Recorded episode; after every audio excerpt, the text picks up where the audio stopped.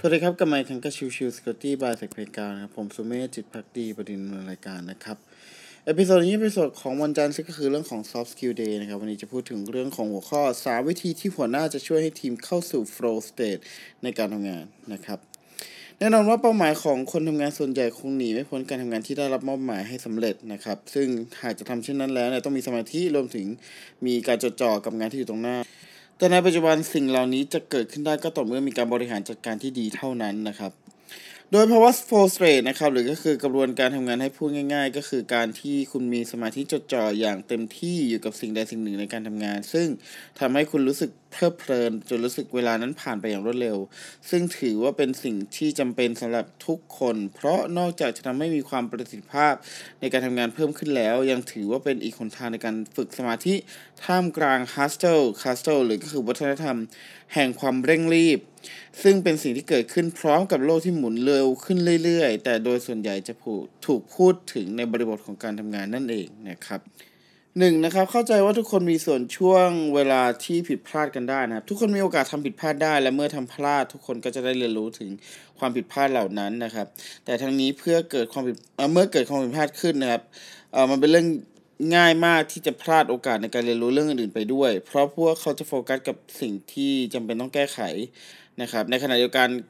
ก็ทุบตีตัวเอง เพราะทำสิ่งที่ผิดพลาดตั้งแต่แรก แล้วรู้สึกผิดไปเรื่อยๆนะครับ ฉะนั้นเมื่อพวกเขาผิดพลาด สิ่งที่หัวหน้าจะสามารถทำได้ก็คือ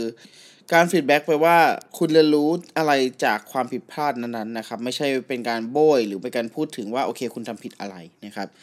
สองมองเห็นจุดแข็งที่ทีมมีนะครับคำติชมเป็นวิธีที่มีประสิทธิภาพที่พวกคนสามารถเรียนรู้ได้ในที่ทำงาน แต่บ่อยครั้งเนี่ยความเป็นทางการเกินไปเนี่ยมันจะทำให้ เป็นตัวขัดขวางการกระบวนการเรียนรู้นะครับ คือหมายถึงว่าถ้าเราติชมบ่อยๆ โดยที่ไม่ได้มีตัวส่งเสริมอะไรมากเนี่ย มันจะกลายเป็นขัดขวางกระบวนการเรียนรู้ได้นะดังนั้นสิ่งที่ทำให้ผู้คนทำงานเรียนรู้ และก็ตระหนักถึงความผิดพลาดของตัวเองได้ ก็คือแทนที่จะติอย่างเดียว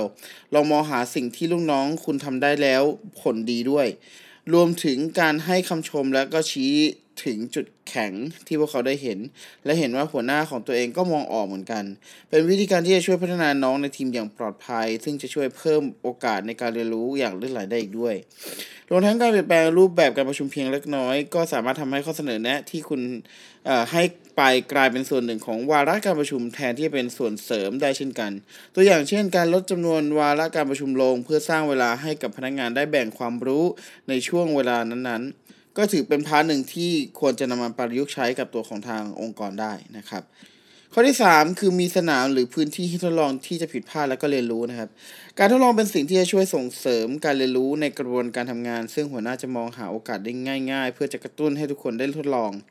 ซึ่งเพราะว่าการใช้ framework ในการมีพื้นที่ที่ให้ทีมได้ทดสอบ ผิดพลาดและเรียนรู้ไปพร้อมกันนั้น เป็นวิธีที่ดีที่จะช่วยขยายพื้นที่ในการต่อยอดไอเดียและเป็นจุดเริ่มต้นที่ให้ทุกคนได้มีส่วนร่วมด้วยกันนะครับ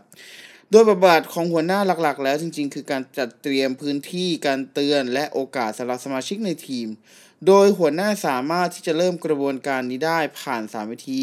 เข้าใจข้อผิดพลาด มองเห็นจุดแข็งที่ทีมมี และมีพื้นที่ให้ทดลอง เพื่อให้ทีมงานได้สามารถเข้าสู่ flow state ได้อย่างสบายใจและมีความมั่นใจตัวเองมากขึ้นนั่นเองนะครับ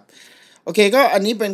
ข้อมูลจากทาง techsource.co นะครับ หากใครสนใจก็ลองเข้าไปดูนะครับ ในหัวข้อ 3 วิธีที่หัวหน้าจะช่วยให้ทีมเข้าสู่ flow state ในการทำงานนะครับ